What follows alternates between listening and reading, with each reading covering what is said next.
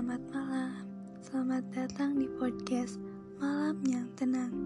Semoga ceritaku ini bisa menginspirasi dan terwakilkan. Happy listening, stay tune. Singkat saja, ini isi curahan hati saya.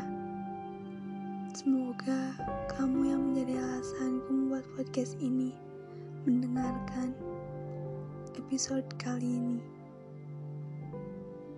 Langsung saja, bahwasannya saya tidak pernah berencana hati ini untuk jatuh padanya. Sungguh, niat saja tidak pernah terpikir sama sekali pada awalnya. Hmm, sejak dia masuk ke dalam hidup saya, doa saya cuma satu, Tuhan, saya mau dia. Itu saja. Saya sebenarnya berharap sekali bahwa senja dikirim Tuhan bukan sekedar menitipkan pelajaran, tapi juga untuk bisa saya sayangi sepenuh hati. Saya menyayanginya, sayang sekali. Maka bila kata selamanya terlalu abadi, tapi Tuhan, saya mohon tidak secepat ini. Aku kira kau ini rumah, tapi nyatanya kau hanya persinggahan.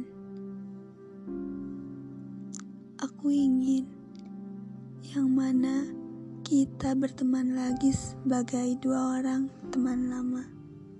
Saya sadar, hati saya sangat menginginkan kamu kembali. Namun untuk mengulangi lagi, sepertinya tidak. Kita sudah pernah mencoba, namun sia-sia.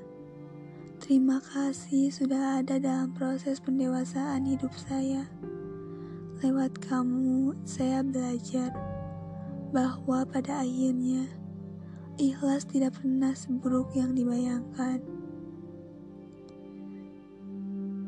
Terima kasih telah mendengarkan sedikit ocehanku. Selamat tidur, good night.